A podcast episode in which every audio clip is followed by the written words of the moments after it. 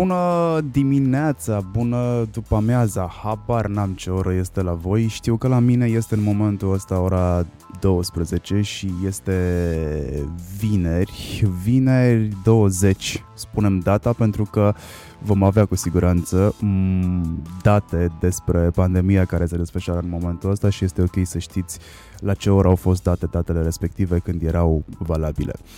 Alături de mine cumva alături de mine, că nu este chiar alături de mine, este Heidi Hoca, este din punctul meu de vedere cel mai bun specialist când vine vorba de psihologie și mindfulness mai nou.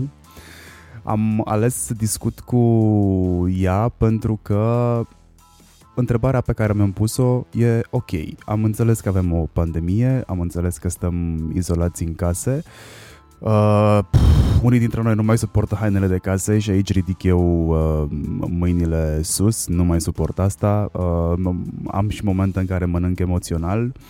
Um, că nu mă panichez, dar când am văzut că oamenii cumpără de pe rafturi, am picat și eu uh, în plasă și mi-am făcut niște stocuri în plus de chestii pe care, har domnului, aproape că le-am consumat, deci nu stau să se strice, cumva au fost cumpărate cu cap.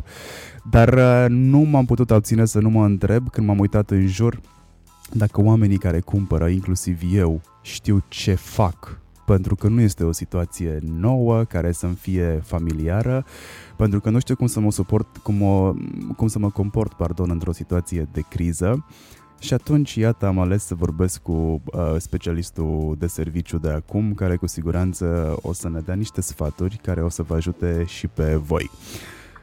Bine te-am regăsit, Heidi!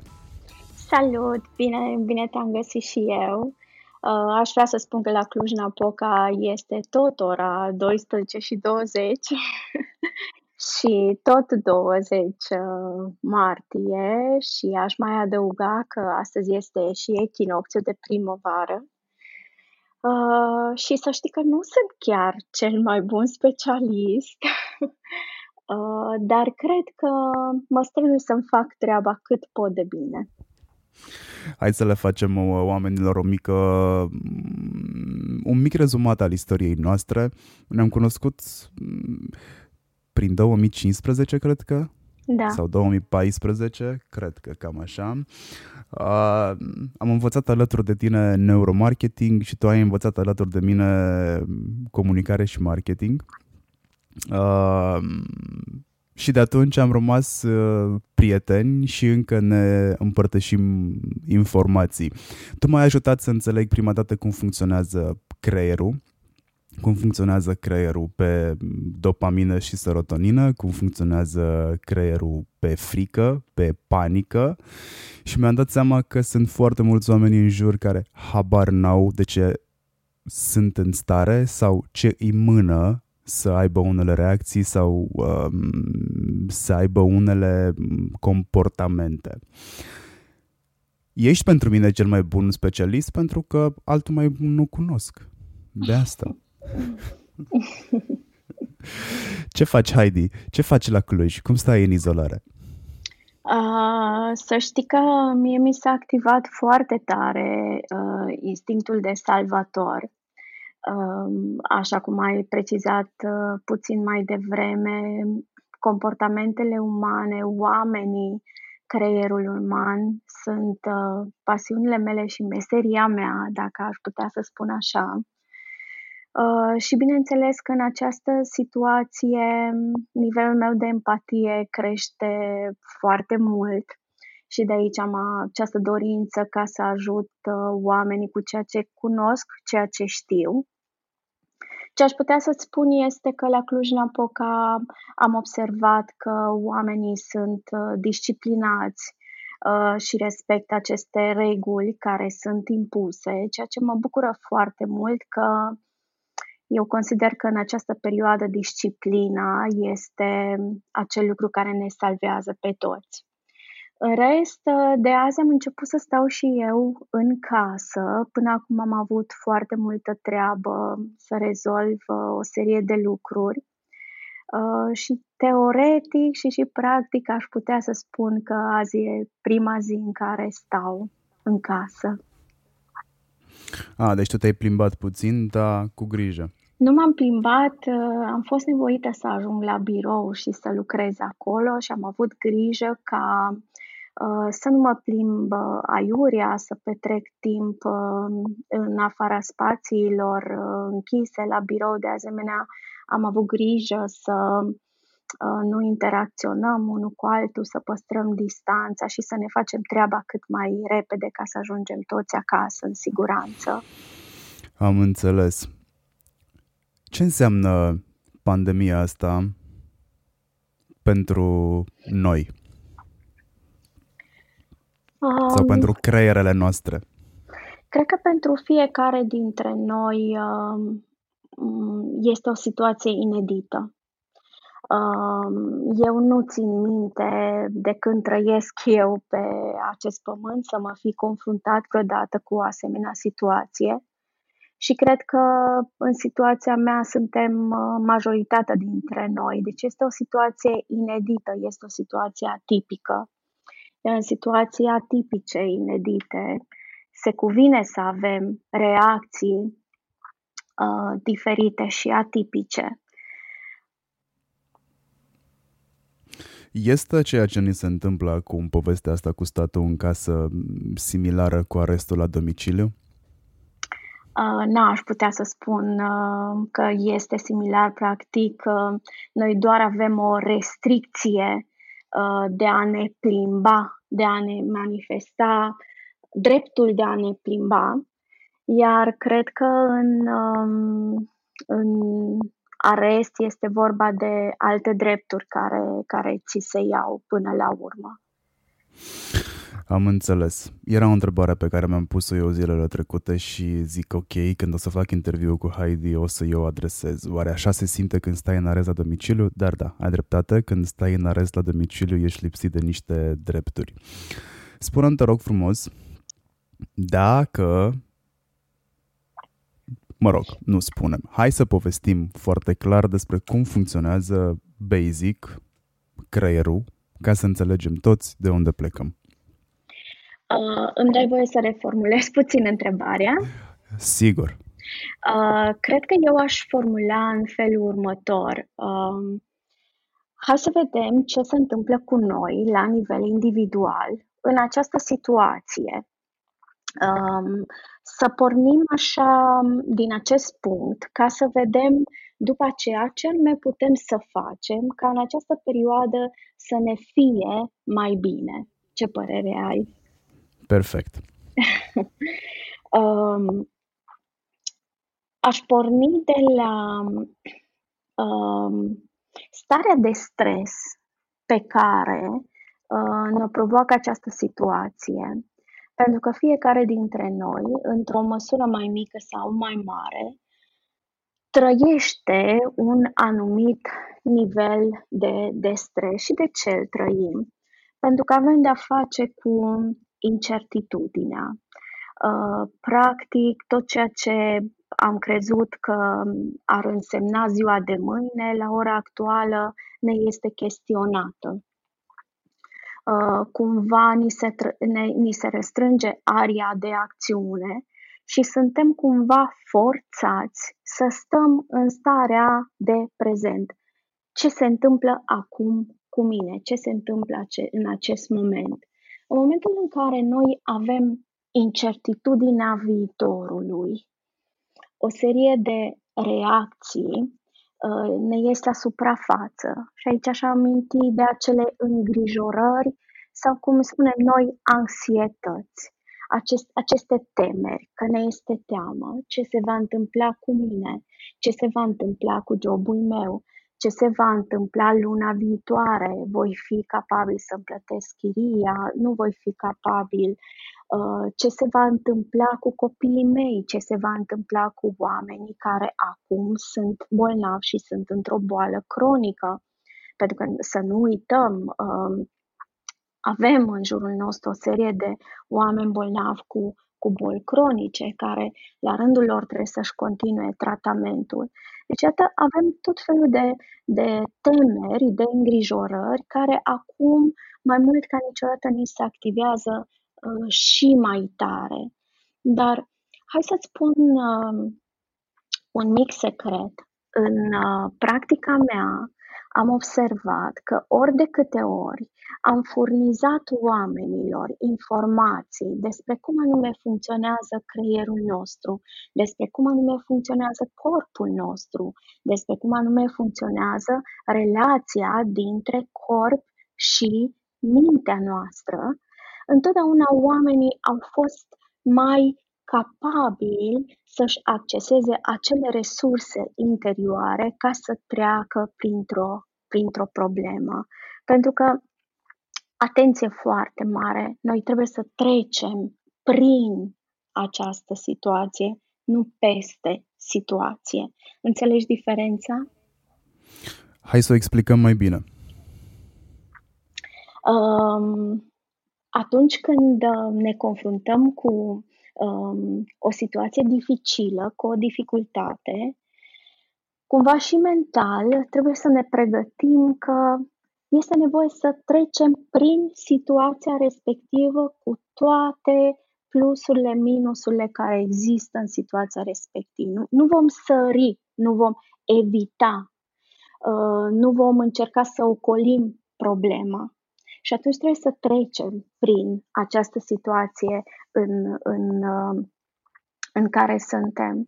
Scopul este să rămânem cu toții, um, cu toate lămpile acasă, cum îmi place mie să zic, uh, adică să avem o, o, să rămânem cu o sănătate mentală după această uh, situație și iată, acesta este și scopul interviului nostru. Acum, exact. ca să înțelegem cu toții foarte bine, stresul nu este întotdeauna un lucru rău. Așa cum uh, uh, mulți uh, consideră că așa ar fi stresul. Nu. În anumite situații, stresul ne energizează, ne dă un focus. Imaginează-ți uh, doar acele momente când uh, ai o competiție, de exemplu, sportivă. Uh, dacă boxerul ar intra în ring uh, foarte liniștit, fără nici măcar un gram de, uh, de stres, uh, cum ar fi acea luptă, da? Deci, stresul este, este, are efectele lui benefice și ne este de folos. La fel când ne pregătim pentru un discurs sau pentru susținerea unui proiect sau unui pitch, este nevoie să avem o anumită un, o anumită doză în noi care cumva justifică stresul. Problema este când um, stresul este prea puternic și ține prea mult. Atunci ne apar problemele. Și acum putem să ne imaginăm că suntem într-o situație foarte stresantă și foarte dificilă. Și cumva așa să ne imaginăm că în corpul nostru există ca și cum ar fi o axă. Um, și această axă are, să zicem, trei, um, trei componente. Prima este hipotalamus, hipotalamusul, care este o structură în creierul nostru cât o alună, apoi hipofiza, glanda pituitară și uh, al treilea care sunt uh, glandele noastre suprarenale. Cumva așa să-ți imaginezi că acestea merg în lanț. Uh, una activează pe cealaltă, iar produsul final este nivelul de cortizol, adică hormonul stresului, care se eliberează în corpul nostru. Um, nivelul mare de cortizol ne poate deteriora, cum să zic, um, semnalele electrice trimise la o altă structură a creierului nostru care se numește hipocampul. Adică aceasta este o componentă majoră a creierului și cumva face parte din, din uh, sistemul limbic. Uh, în sistemul acesta limbic se află centrul fricii noastre. Dacă vrei să ilustrăm puțin, chiar dacă nu avem imagine video, cum, apa- cum arată sistemul ăsta limbic, îți propun să facem un exercițiu. Vrei? Te rog. Uh, aș vrea să-ți ridici palma îndreptată spre laptop ca și cum uh, ai da give me five, cinci. Ok. Ai palma ridicată? Da, palma stângă. Ok. Ne imaginăm că această palmă, așa cum arată ea, ca și cum am dat cinciul, este creierul nostru reptilian. Ok. Acum, ă, te-aș ruga ca degetul mare să-l îndoi așa în dosul palmei și îți rămân ridicate doar cele patru degete. În regulă, am făcut. Sigur. Ok. Imaginează-ți degetul acesta mare îndoit că este sistemul nostru limbic. Aici, vezi, este mult, este uh, și dimensional este mult mai mic degetul îndoit decât toată palma. Da. Uh, aici este centrul fricii noastre. Despre asta spuneam atunci când am amintit puțin mai devreme despre hipocamp. Frica, mai stăm așa puțin cu mâna, da? Ok. Uh, frica inhibă activitatea acestei axe de care ți-am uh, amintit puțin mai devreme, adică hipotalamusul, hipofiza și glandele suprarenale.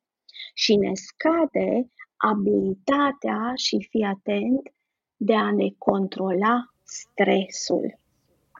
Ok. Tot în partea asta a hipocampului și mai rămânem așa cu mâna, um, se află uh, acele zone care sunt responsabile de învățat, de memorie, de controlul a stresului și o să revin imediat asupra lor.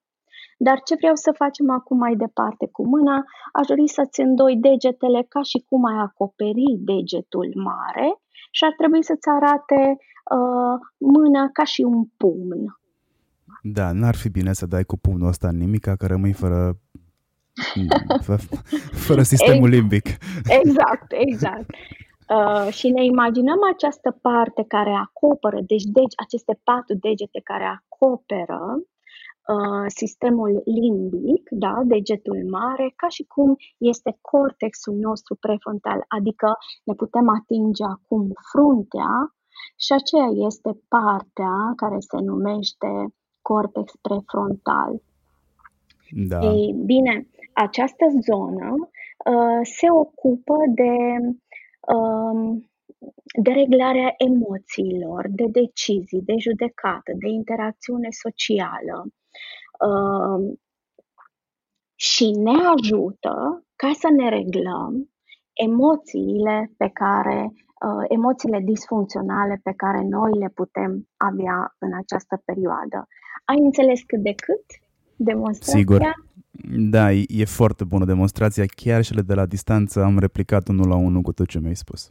Ok. Uh, ce se întâmplă cu noi acum e că această zonă de, de frică, de sediul fricii, ca să spun așa, adică um, amigdala noastră, sistem sau sistemul limbic, Uh, dau mai multe denumiri că poate una ne este familiară și să ne fie mai ușor să, să înțelegem. Este foarte, foarte tare activat. Ori noi putem să liniștim, uh, și asta este frumusețea neuropsihologie, putem să liniștim acest sediu al fricii folosindu-ne de cortexul prefrontal, adică aceste patru degete care au venit și au acoperit uh, degetul mare. Uh, și aș vrea să spun cum anume uh, se poate efectua această liniștire a zonei fricii, pentru că, încă o dată, noi suntem într-o situație acum unde fiecare dintre noi trebuie să ne ajutăm pe noi înșine. Nu o să vină nimeni din exterior la ora actuală să ne ajute și poate acesta este una din beneficiile, dacă am putea să numim de beneficii, de a sta acasă, ne oferă posibilitatea să ne întoarcem ochii spre, spre noi înșine. Pentru că noi avem așa tendința să fugim de noi. Toată viața fugim de noi. Până când... E, e greu să trăim cu noi, Heidi, mai ales după ce stai două săptămâni doar tu cu tine îți dai seama că ești foarte complicat. Așa este. Cea mai dificilă relație pe care o avem este cu noi înșine, însă este și cea mai frumoasă provocare a vieții noastre, pentru că, până la urmă, noi cu toții suntem pe acest pământ ca să evoluăm. Uh, scopul nostru pe pământ este evoluția.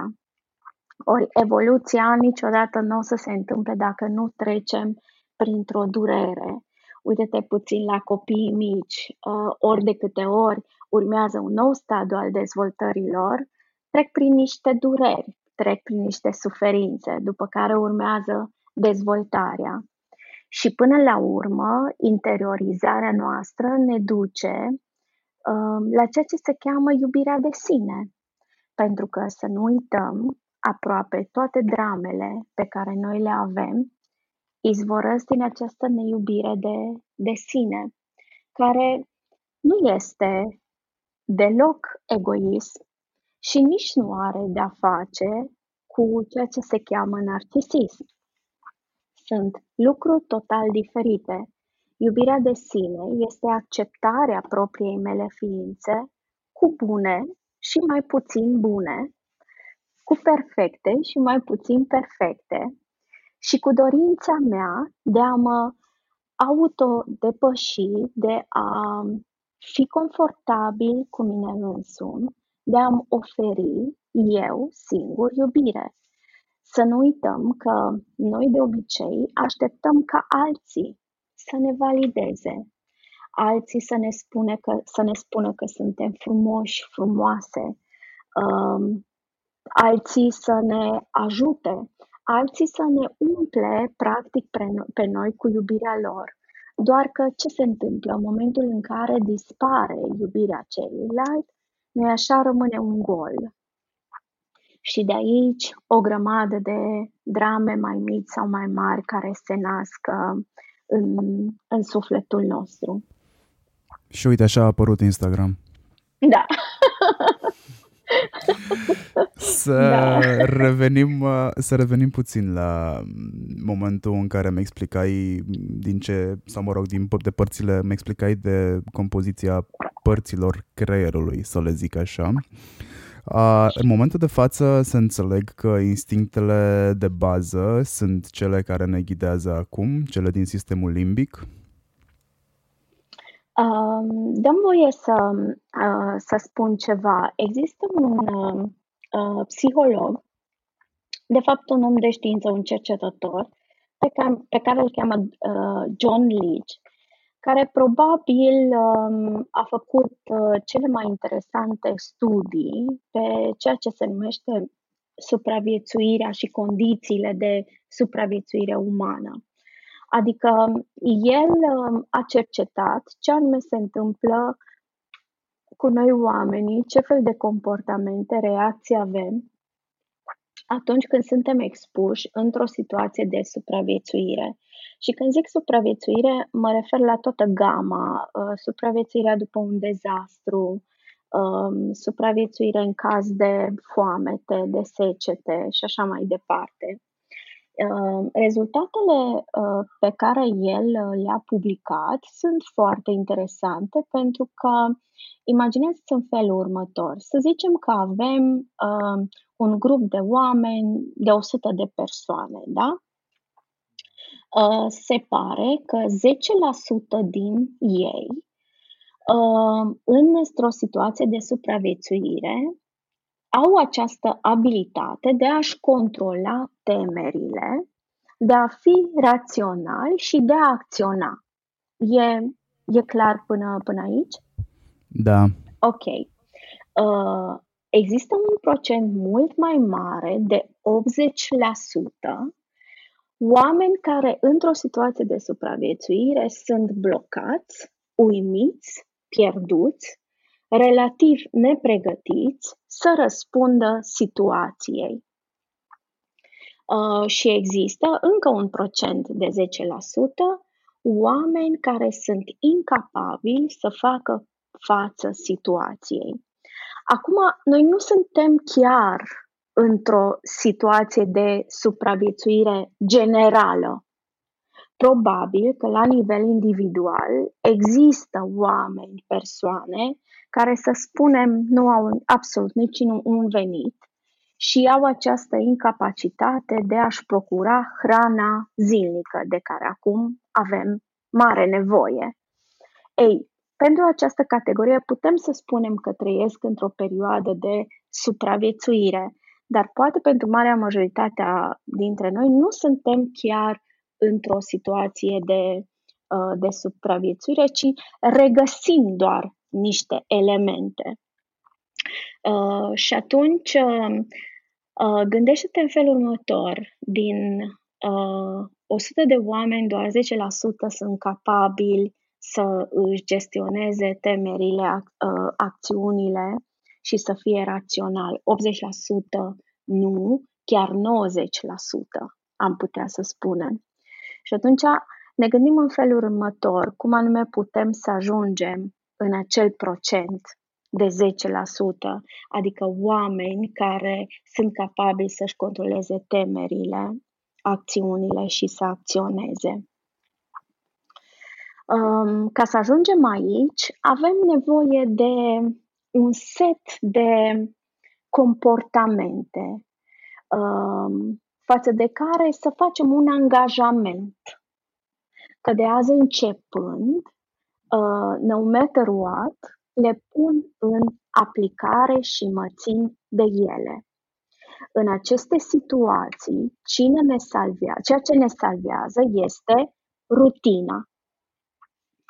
Uh, pentru că rutina ne ajută în asemenea situații să găsim resursele interioare și să mergem mai departe. Și dacă vrei, am să le iau pe rând, dacă nu ai altă întrebare până acum. Te rog, hai să continuăm, că pare foarte interesant ce îmi spui. Ok. Um, uite, îmi vine acum aminte um, um, oamenii care um, au trecut pe la cabinetul meu în diverse forme de depresii. Um, cea mai bună strategie care a funcționat în cazul meu a fost ceea ce se numește activarea comportamentală. Știm foarte bine atunci când suntem deprimați, uh, nu ne vine să facem nimic, uh, nu găsim plăcerea vieții iar una din uh, acțiunile pe care le făceam des este această de crearea unei rutine. Uh, ne scriem pur și simplu pe o foaie. Dimineața mă trezesc la ora X, uh, de la ora 10 mănânc micul dejun, de la 11 la 12 uh, termin uh, de citit cartea respectivă sau mă ocup de proiectul respectiv. Să am un plan pe zi, pe, zi, ă, pe ore, dar față de care îmi iau un angajament să-l duc până la bun sfârșit.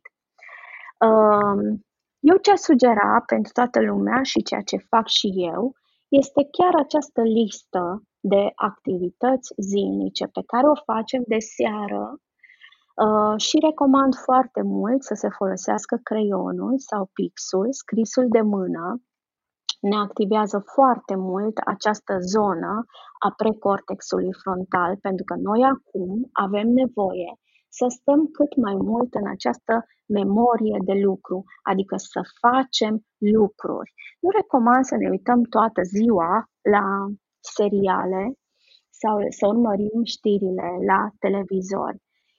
Uh, implementarea unei activități zilnice este uh, obligatorie și salvatoare în, acela, în, în, în același mod. Deci, dacă ar fi așa să fac um, um, un top, cum fac și mari speaker motivațional, hmm. um, dar acum luăm modelul lor că funcționează, um, primul lucru pe care le-aș face uh, este această listă zilnică. Ne scriem de cu seară tot ceea ce vom face a doua zi.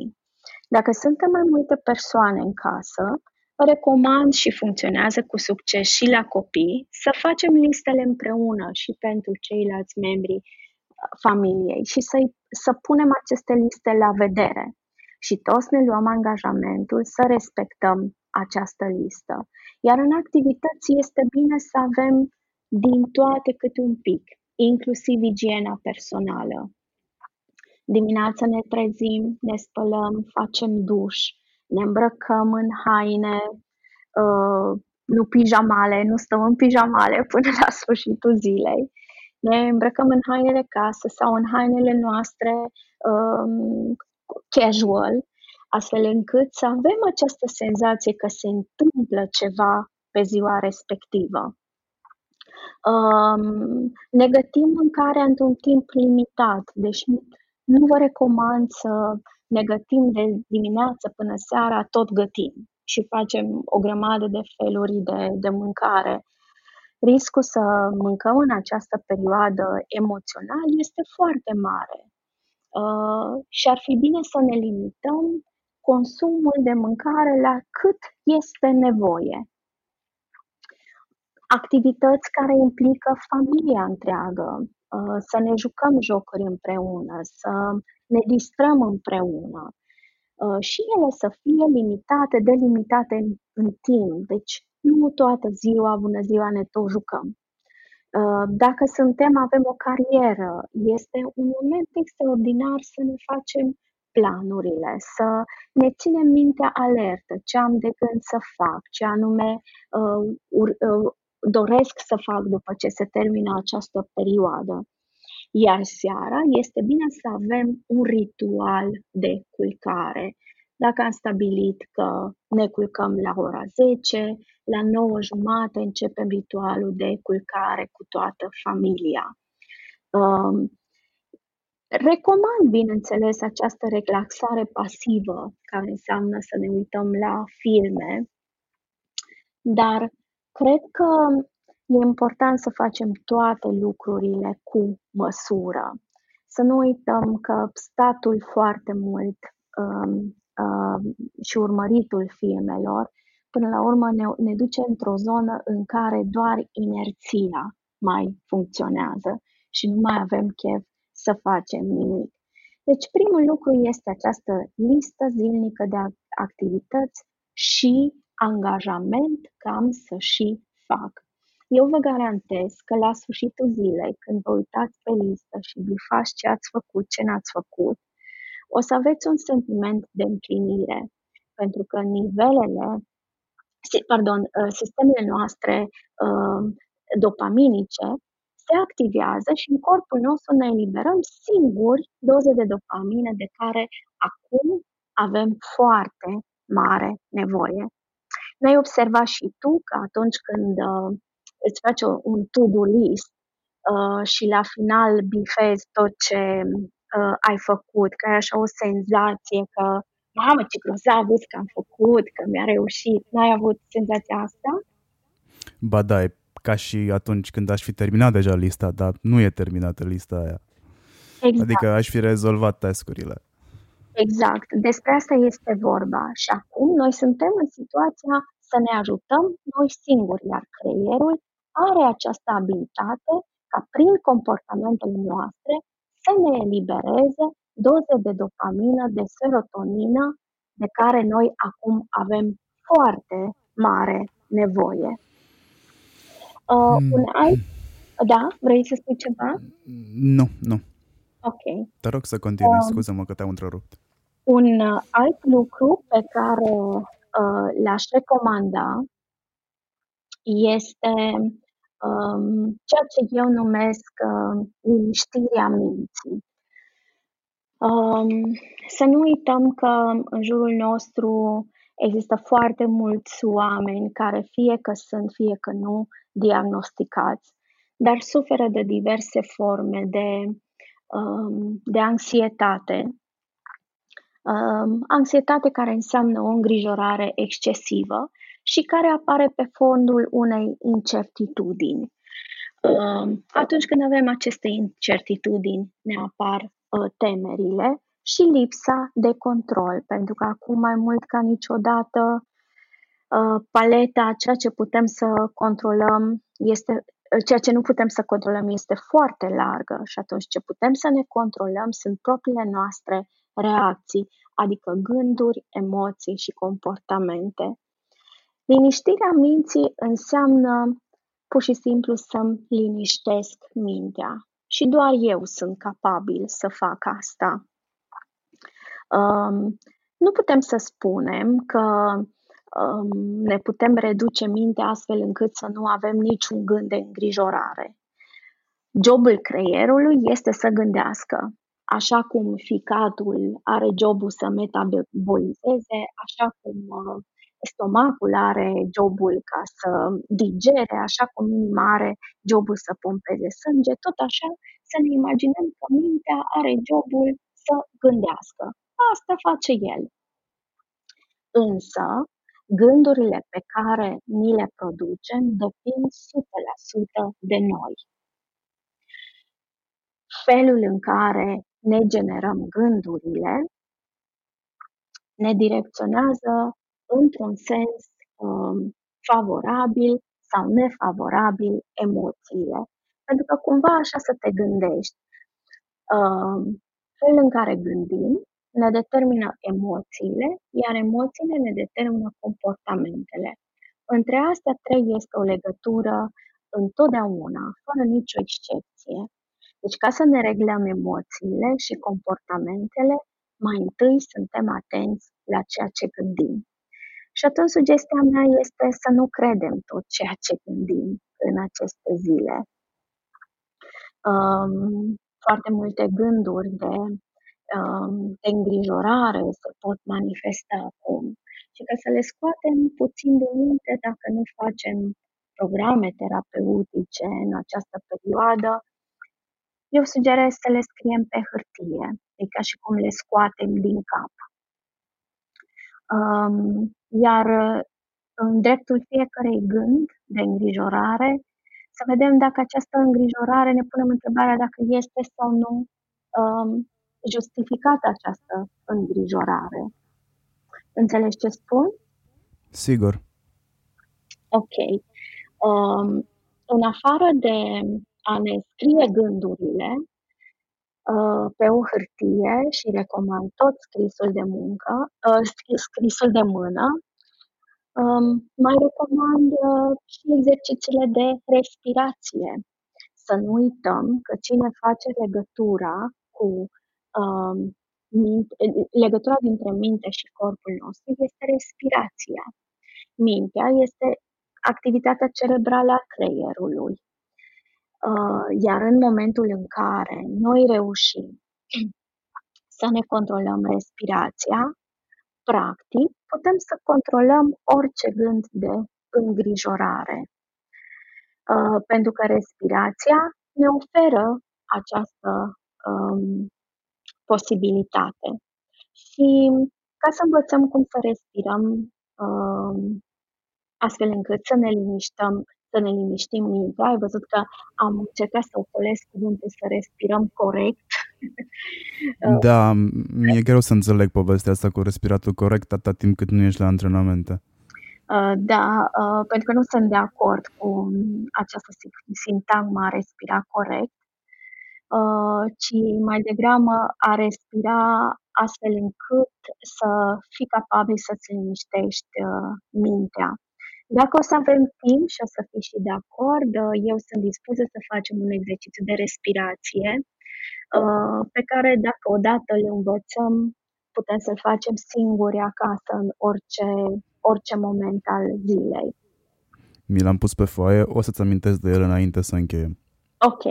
Este un exercițiu de, uh, de 3, 3 minute, deci nu durează mult, poți să și scutezi la un minut dar care ai să vezi cât de mult uh, te ajută ca să-ți liniștești uh, mintea uh, și gândurile um, care exprimă multă îngrijorare. Meditația a ajuns pe masa oamenilor de știință pentru că Um, s-a studiat foarte mult și sunt foarte încântată că am avut și eu parte de a observa și studia uh, creierele uh, budiștilor în timp ce făceau meditație. Și iată că uh, Uh, știința a confirmat că, într-adevăr, uh, meditația funcționează, eliberează în, în corpul nostru, în sângele nostru, niște substanțe care seamănă foarte mult cu diazepamul, de exemplu, care e un medicament pentru, pentru liniștire.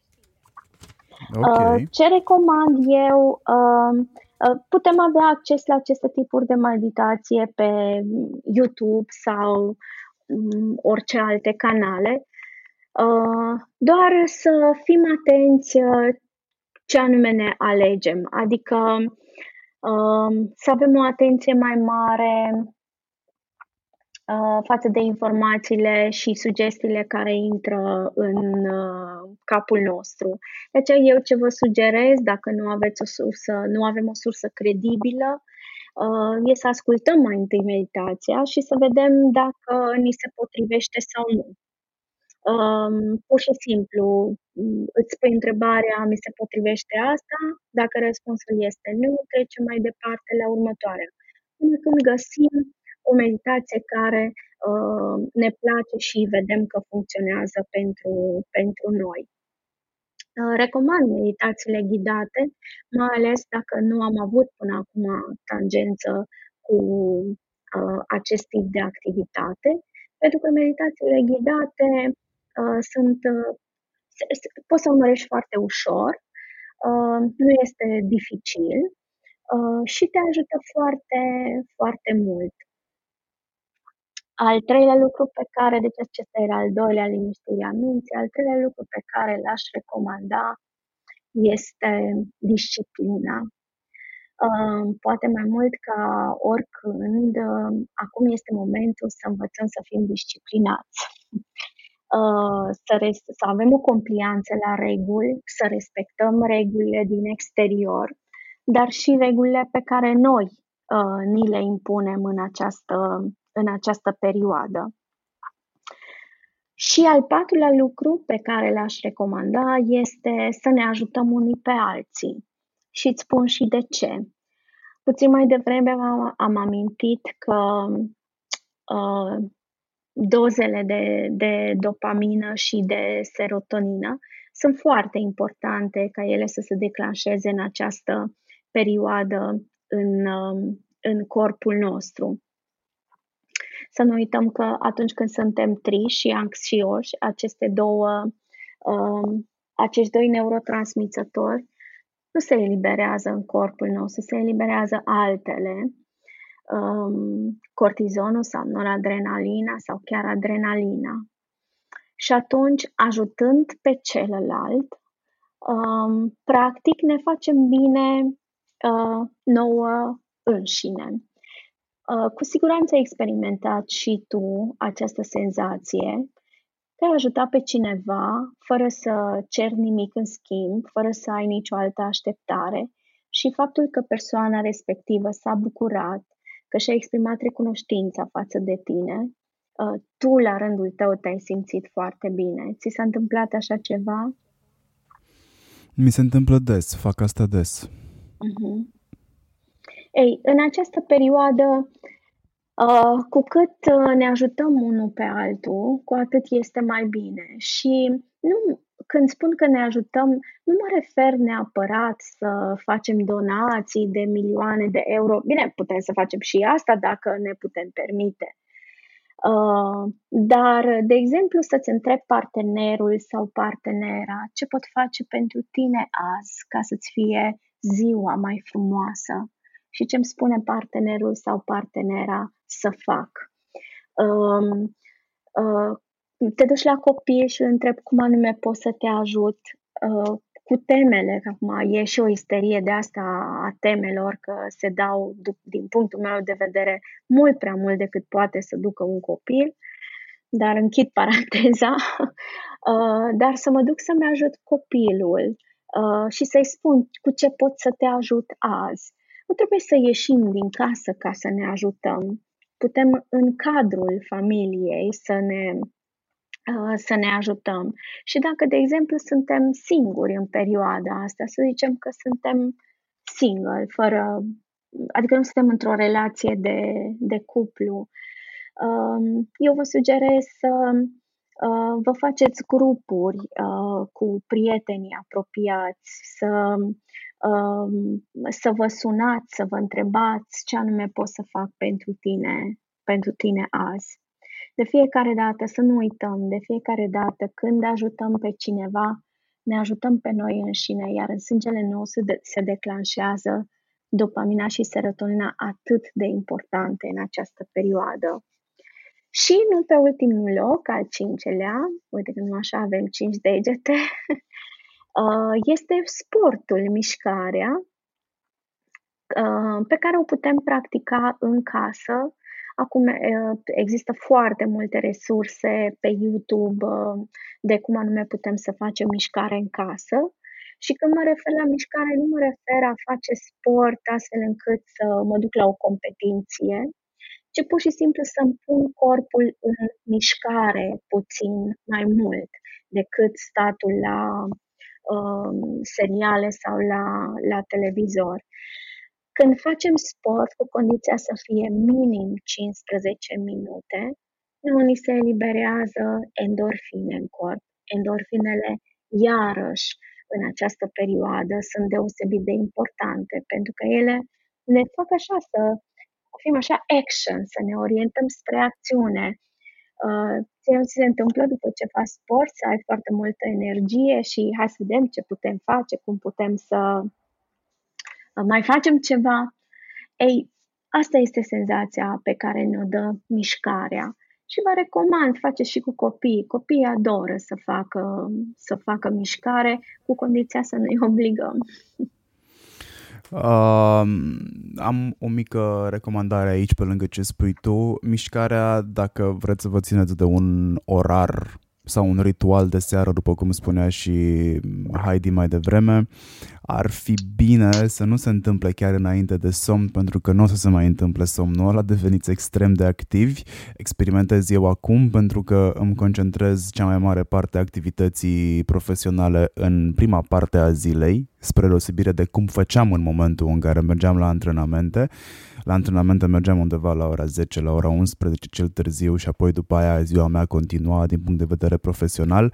Acum, dacă mă antrenez uh, seara în sala de antrenamente pe care mi-am improvizat-o cu succes și de care sunt extrem de mulțumit în, uh, în terasa din spate a casei, seara pot să stau treaz până la ora 2 noaptea uh, și să mă uit pe pereți pentru că nu o să dorm am extrem de multă energie, deși durata de antrenament uh, e undeva la două ore pe care o am eu. Spre deosebire de ceea ce se întâmpla înainte, când la ora 10 picam. Mm-hmm. Da, e foarte bine că ai precizat uh, acest, uh, acest lucru. Uh, și apropo de lista de activități uh, cu care am început uh, Um, sugestiile noastre de astăzi, uh, ne putem pune în listă ora exact la care să facem puțină, puțină mișcare.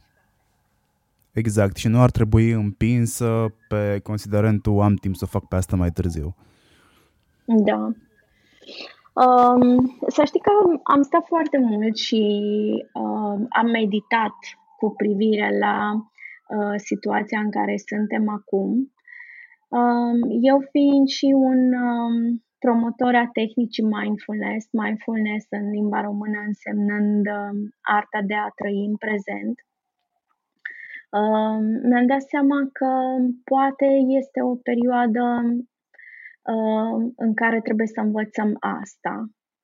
Uh, nu aș exagera cu um, aceste denumiri că e o perioadă excelentă.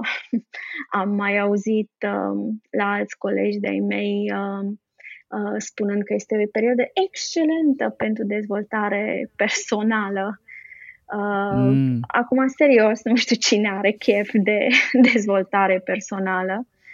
Um, dar cred că este o perioadă în care cumva suntem constrânși de situația în care suntem să ne ducem atenția spre prezent. și de a învăța să trăim uh, în prezent.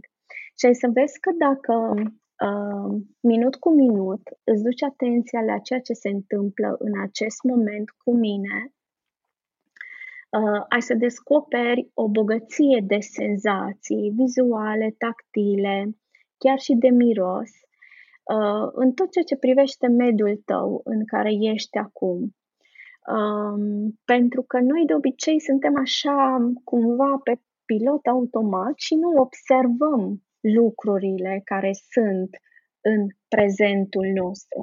De tot timpul cu mintea undeva la viitor, ce o să fac mâine, cum o să fac, cum o să mă descurc, sau suntem cu mintea undeva în trecut și ne pare rău că s-a întâmplat asta, că uh, cum, uh, cum de mie mi s-a întâmplat, uh, nu putem să trecem peste trecut. Și cumva așa să-ți imaginezi, ori de câte ori mintea noastră stă exagerat de mult în viitor, uh, ne dezvoltăm anxietățile. Ori de câte ori mintea noastră stă foarte mult în trecut, ne dezvoltăm um, um, deprimările sau diverse forme de, de depresii.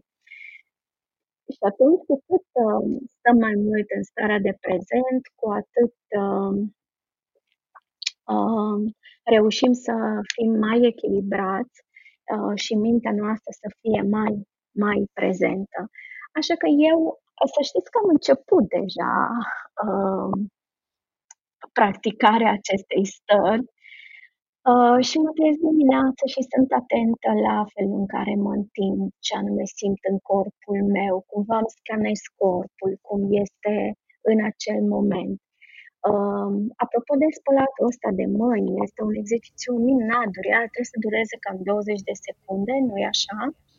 Asta este, cred că este cel mai greu lucru pe care trebuie să-l facă oamenii, ținând cont că attention span-ul în medie este undeva la 15 secunde pe rețele de socializare. Cum să stai 20 de secunde să te uiți la mâini, la apă, pe care trebuie să o și oprești și să te uiți la clăbucii aia cum se formează. Oh my god, poate fi ceva mai plictisitor de atâta? Nu, să știi că am să te contrazic aici. Uh, după părerea mea, este la ora actuală cel mai bun exercițiu de mindfulness pe care, cu siguranță, în trainingurile mele viitoare, uh, am să-l implementez, pentru că nu mi-a venit această idee. Iată, cu plăcere. Da. Uh, uh, practicam în silent retreat-uri, adică retragerile în liniște, unde pentru o perioadă delimitată, două, trei zile, o săptămână, până la 10 zile, în mod deliberat nu comunici sub nicio formă, nici verbal, nici non-verbal, nici uh, uh, uh, gadgeturi și așa mai departe. Uh, și stai în această liniște ca să-ți duci privirea spre interiorul tău și în acest silent retreat practicam cu participanții uh, mindfulness shower, adică dușul mindfulness, unde trebuia să se spele așa, uh, ducându-și, ducându-și atenția spre procesul de spălat, știi? Dar uite că la mâini nu m-am gândit și este un exercițiu foarte bun pe care cu siguranță îl voi implementa.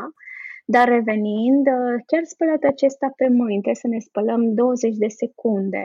Ce, vă suger, ce sugerez eu este uh, să ne spălăm conștient mâna, adică ne ducem atenția spre uh, mișcările mâinilor, spre cum punem săpunul și uh, analizăm cu atenția tot ceea ce se întâmplă în cele 20 de secunde cât ne spălăm mâna. Ce pot să garantez cu acest exercițiu este că cu siguranță ne liniștim mintea.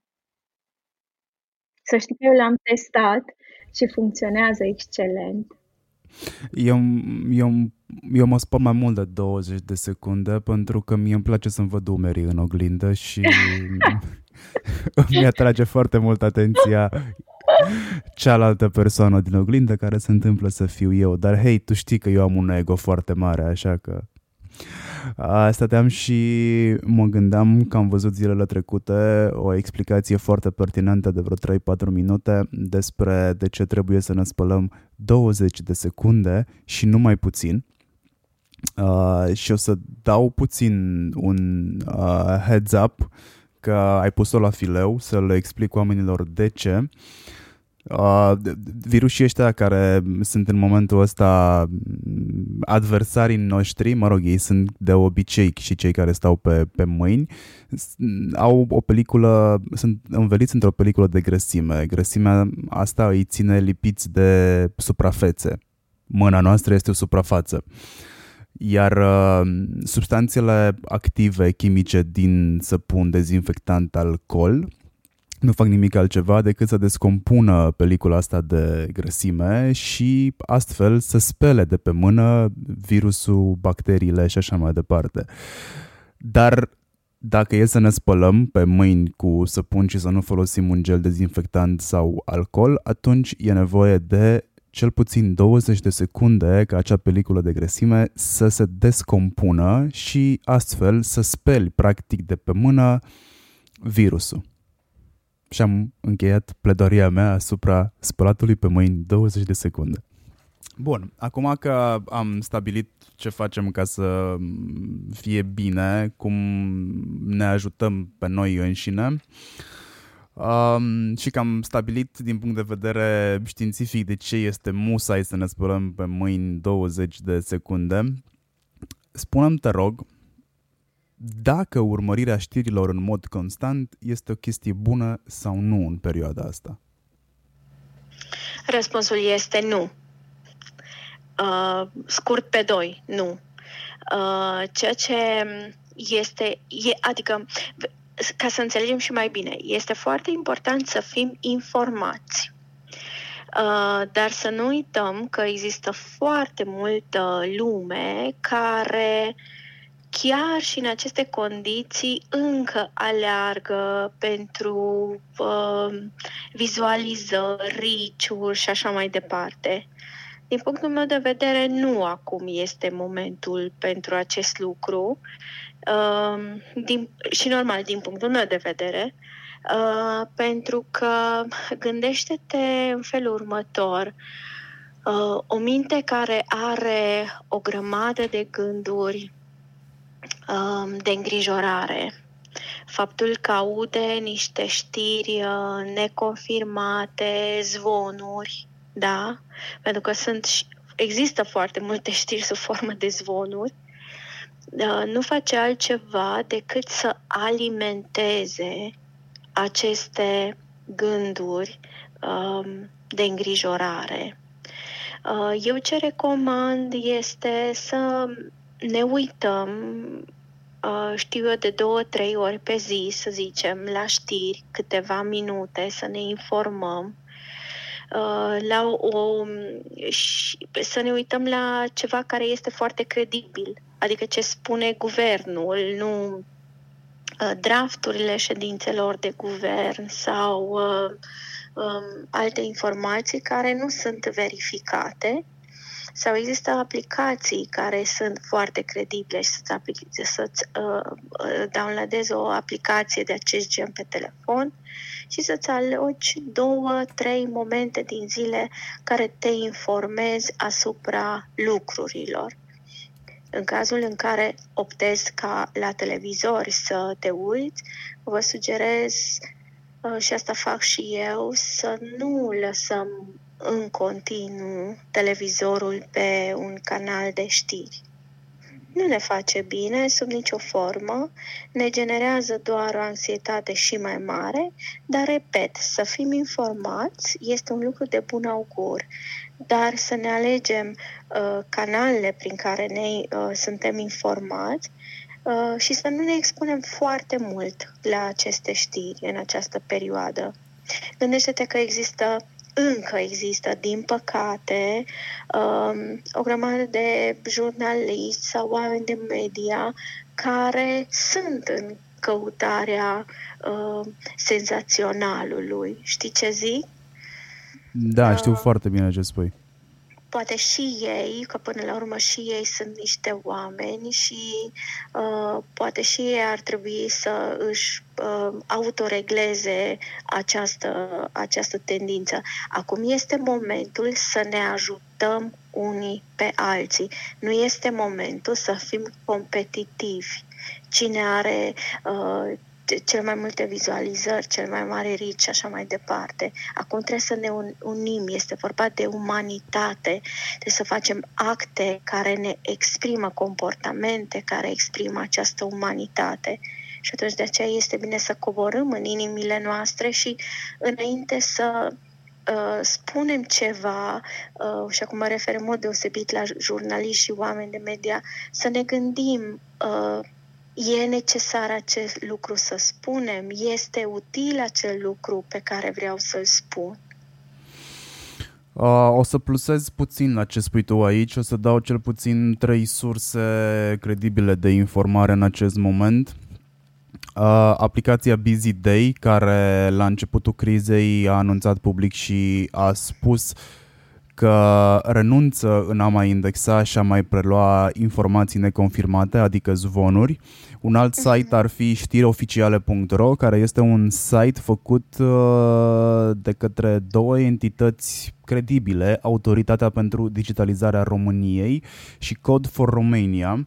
Aici se indexează știrile uh, oficiale despre coronavirus în România și site-ul World Health Organization care este who.com, adică who.com. Sunt trei surse din care eu mă informez constant evit orice altceva. M-am trezit și eu scrollând anapoda pe Facebook în căutarea părerilor, în căutarea informațiilor, până când mi-am dat seama că am, m-am prins într-un lup din care uh, ies destul de, destul de greu. Uh, spune-mi, te rog frumos, ce face un antreprenor în, în perioada asta? Pentru că um, atenția se duce foarte mult către mediul de business și oamenii sunt ușor panicați. Pentru un antreprenor este esențial să vadă viitorul și deocamdată este prins în prezent. Nu, nu știe ce are de făcut în prezent ca să anticipeze un viitor extrem de, extrem de departe, pentru că nu putem vorbi acum de un viitor apropiat. E extrem de departe pentru că nu știm când se va termina exact povestea asta și când ne putem relua activitățile normale dacă mai putem spune că ne vom lua vreodată activitățile normale de la capăt sau de unde au rămas. Uh-huh.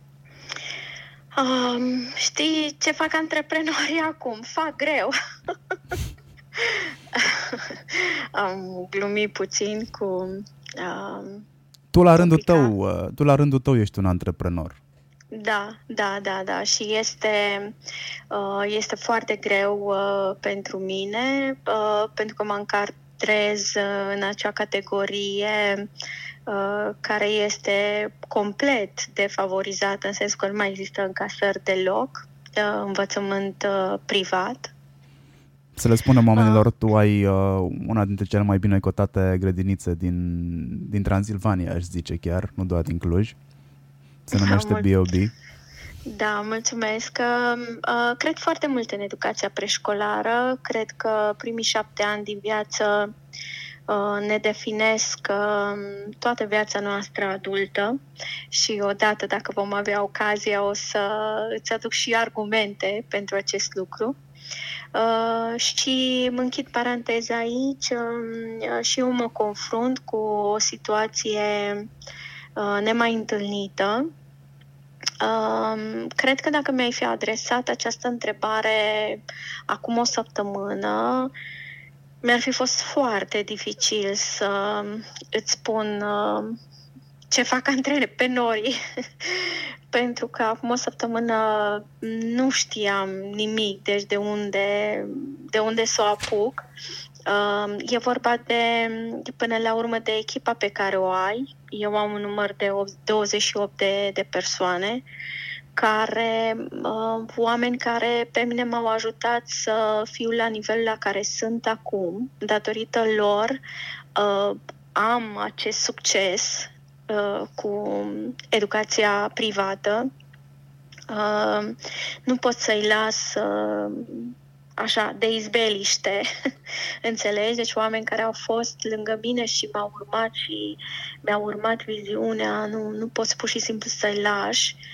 Uh, și asta este pentru mine prima preocupare, însă uh, începe și guvernul nostru să se miște uh, și să ne, uh, să ne ajute într-un fel uh, de a trece prin perioada asta în ceea ce privește personalul. Uh, și cred că este un lucru pe care cu toții ar trebui să-l analizăm ce, ce facem cu personalul și să vedem dacă, um, dacă ei sunt în siguranță pentru această perioadă, cât este starea de, uh, starea de urgență.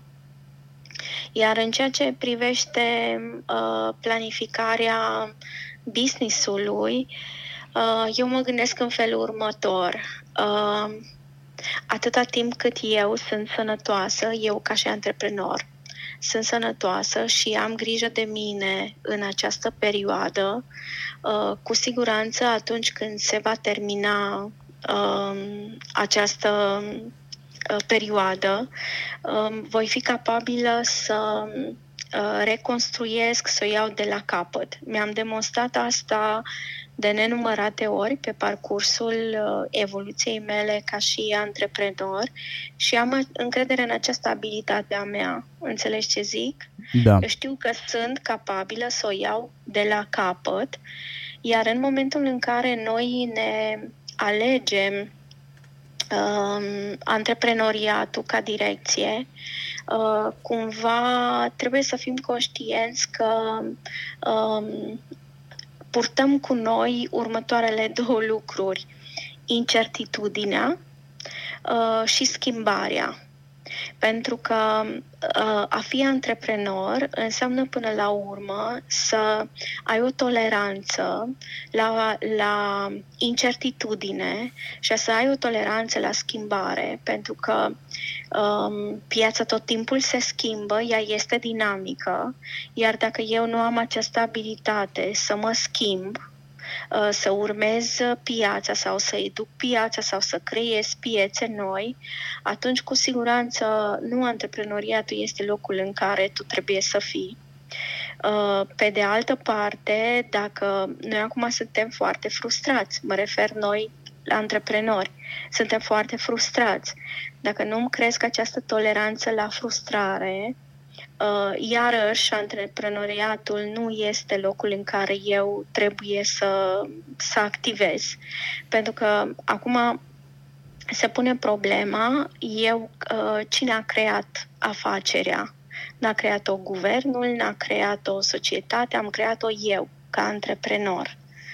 Tot eu am abilitatea să o recreez, să o iau de la capăt, așa cum am spus uh, uh mai devreme. Și să nu uităm că antreprenorii ar trebui să fie experți în rezolvare de probleme. Deci dacă ție nu-ți place să rezolvi probleme, iarăși înseamnă că nu e locul în care ar trebui să... Antreprenoriatul nu e locul în care ar trebui să fii. Înțelegi ce zic? Da, uh, și mm, sunt de acord cu tine. Uh, eu uh, am mers pe această strategie. Uh, să supraviețuim, pentru că am o echipă pe care nu pot să o las. Uh, supraviețuirea asta mă va ajuta um, um, să-mi, să-mi țin oamenii până la urmă, um, apelând la ceea ce poate guvernul să, să ofere. Uh, și cu, cu siguranță, uh, când vom, uh, când vom reîncepe, o să voi avea această atitudine de a crea din nou, de a lua totul de la început. Am înțeles. Bun. Următoarea întrebare, tot cu asta are legătură cumva cu mediul de business și pe grupurile de marketing pe care stau, pe grupurile de comunicare pe care stau destul de mult, există o foarte mare dezbatere, chiar strigăte de ajutor, nu știe lumea ce are de făcut în acest tip de comunicare de criză. Mă rog, este comunicare în criză, dar îi putem spune comunicare de criză.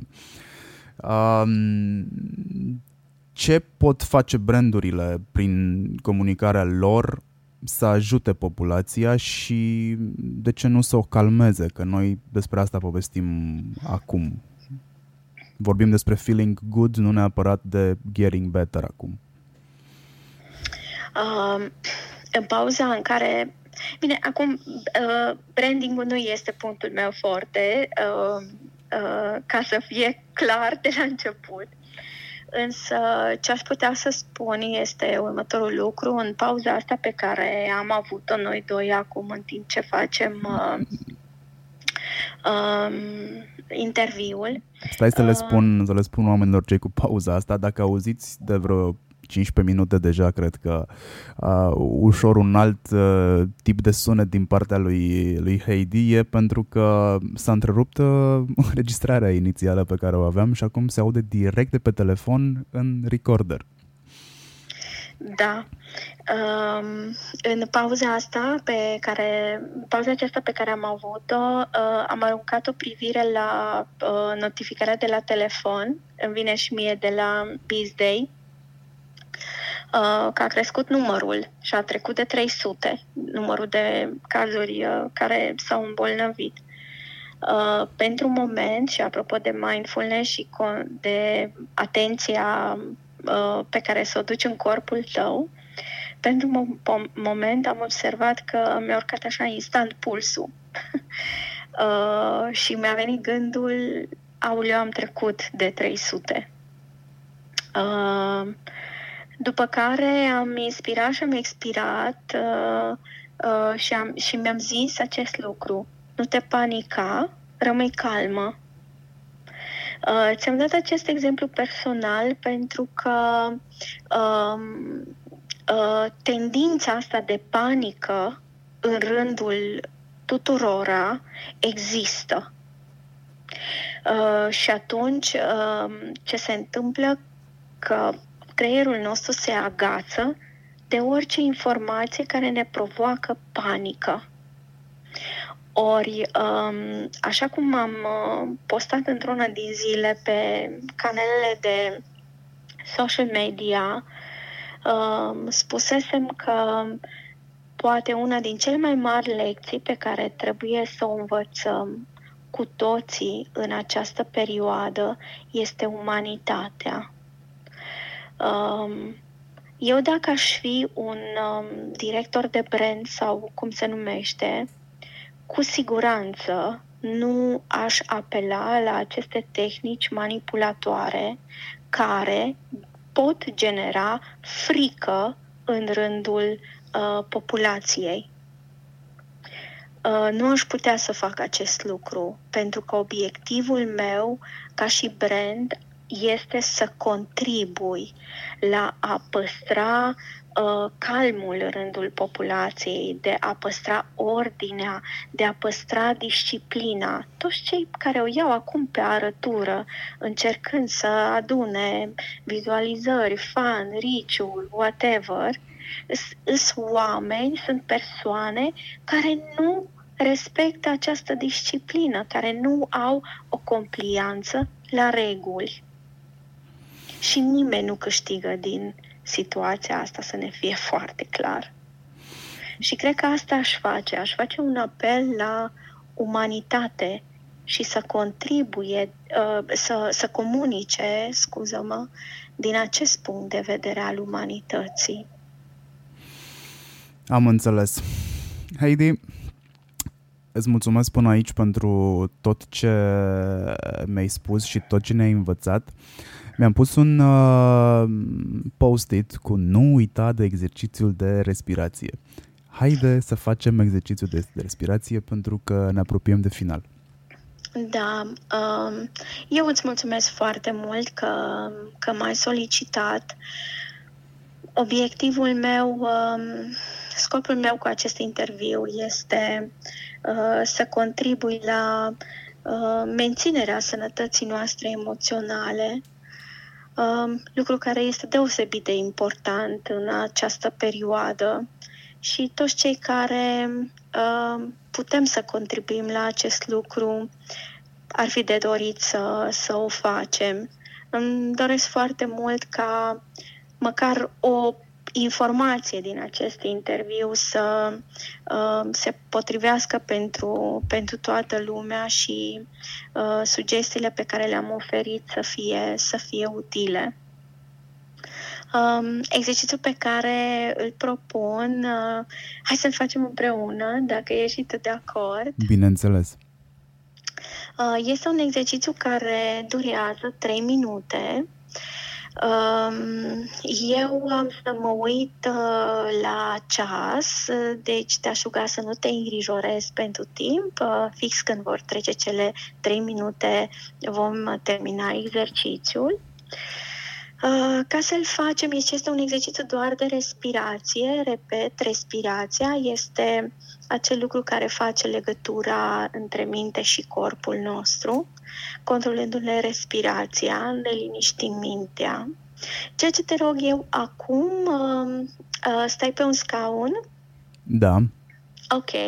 Dacă stai pe un scaun sau dacă cineva stă pe o canapea, aș dori ca să își îndrepte spatele, coloana, nu foarte tare, cât să fie suficient de, de comod, dar să nu stăm cu scaunul, uh, să nu stăm cu spatele rezemat de spătarul scaunului sau de fotoliu sau de canapea, ca și cum am sta un pic pe margine. Deci aș vrea să-ți îndrepți coloana, iar uh, picioarele să le ai uh, uh, drepte, uh, bine susținute pe podea, adică să simți așa că îți înfigi puțin uh, tălpile.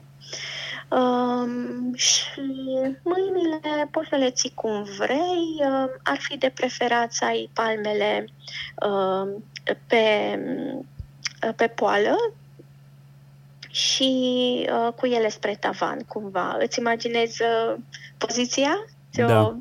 Ok, bun.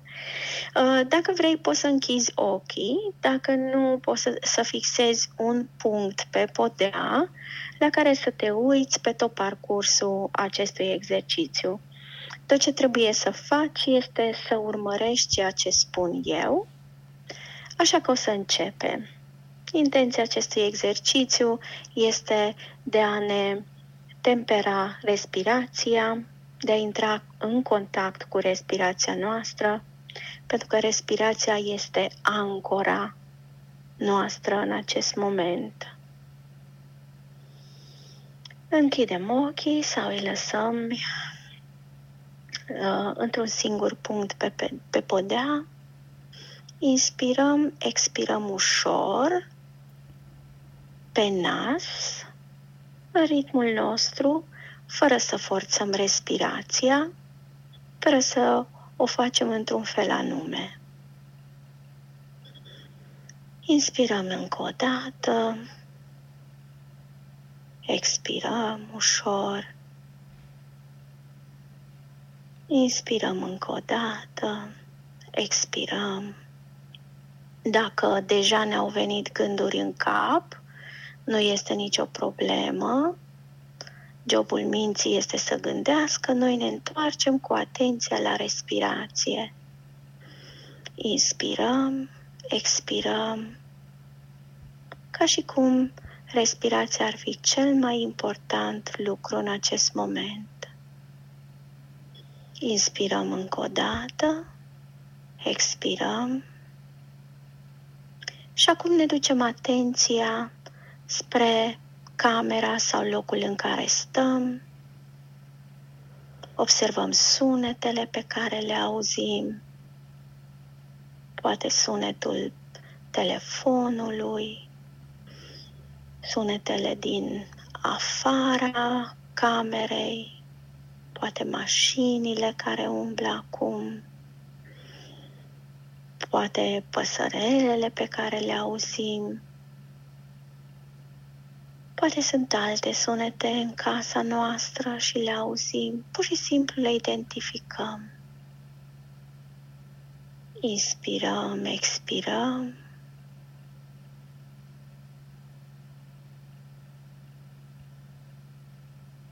Și vedem ce senzații avem acum în corpul nostru. Poate fi o senzație, poate să nu fie nimic poate simt că mi-a crescut puțin pulsul, poate nu. Poate simt o foame sau senzația de foame. Orice este în interior, doar observăm. Ne ducem din nou atenția spre exteriorul nostru, sunetele care sunt și pe care le observăm și acum cu toată atenția ne concentrăm doar pe respirația noastră, ca și cum ne-am sub, subția atenția, ne-am îngustat atenția doar pe respirație. Inspirăm, expirăm. Respirația e ancora noastră acum. E cel mai bun lucru care ni se întâmplă în acest moment. Observăm unde este respirația mai pronunțată, poate la nas, poate la gât, poate la piept. Doar observăm. Ne focalizăm atenția doar pe respirație. Inspirăm, expirăm. Respirația mea este ancora mea. Inspir, expir.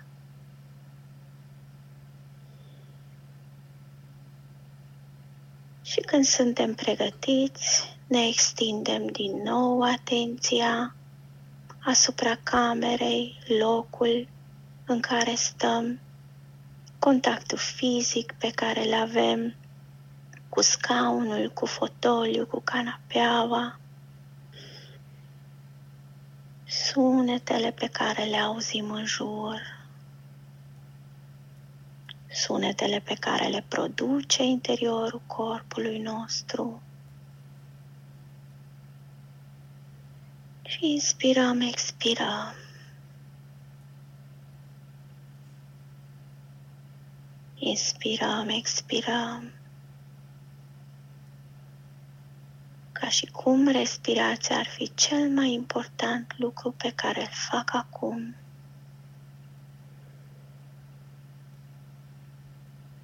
Deschid ușor ochii, pot să mișc mâinile, picioarele, să mă întind. Viața e frumoasă.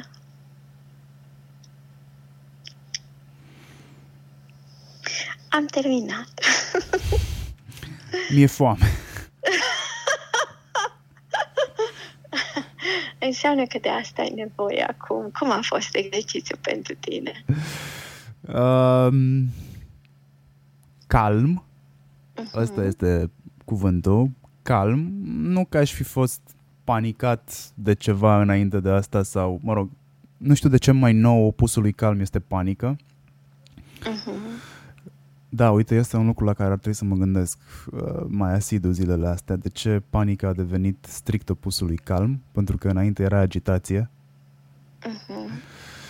Uh, da, și uite, cred că ar trebui să ne alegem cu grijă cuvintele pe care le rostim zilele astea, pentru că sunt uh, mult mai puternice decât uh, înainte de autoizolare. Uh-huh. Da, da.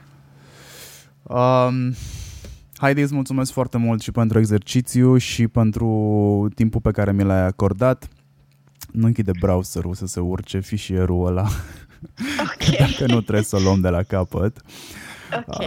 Um, la final rog oamenii pe care îi intervievez să le spună celor care ne ascultă un gând sau ceva la care să uh, reflecteze ca după o carte bună sau după un film bun.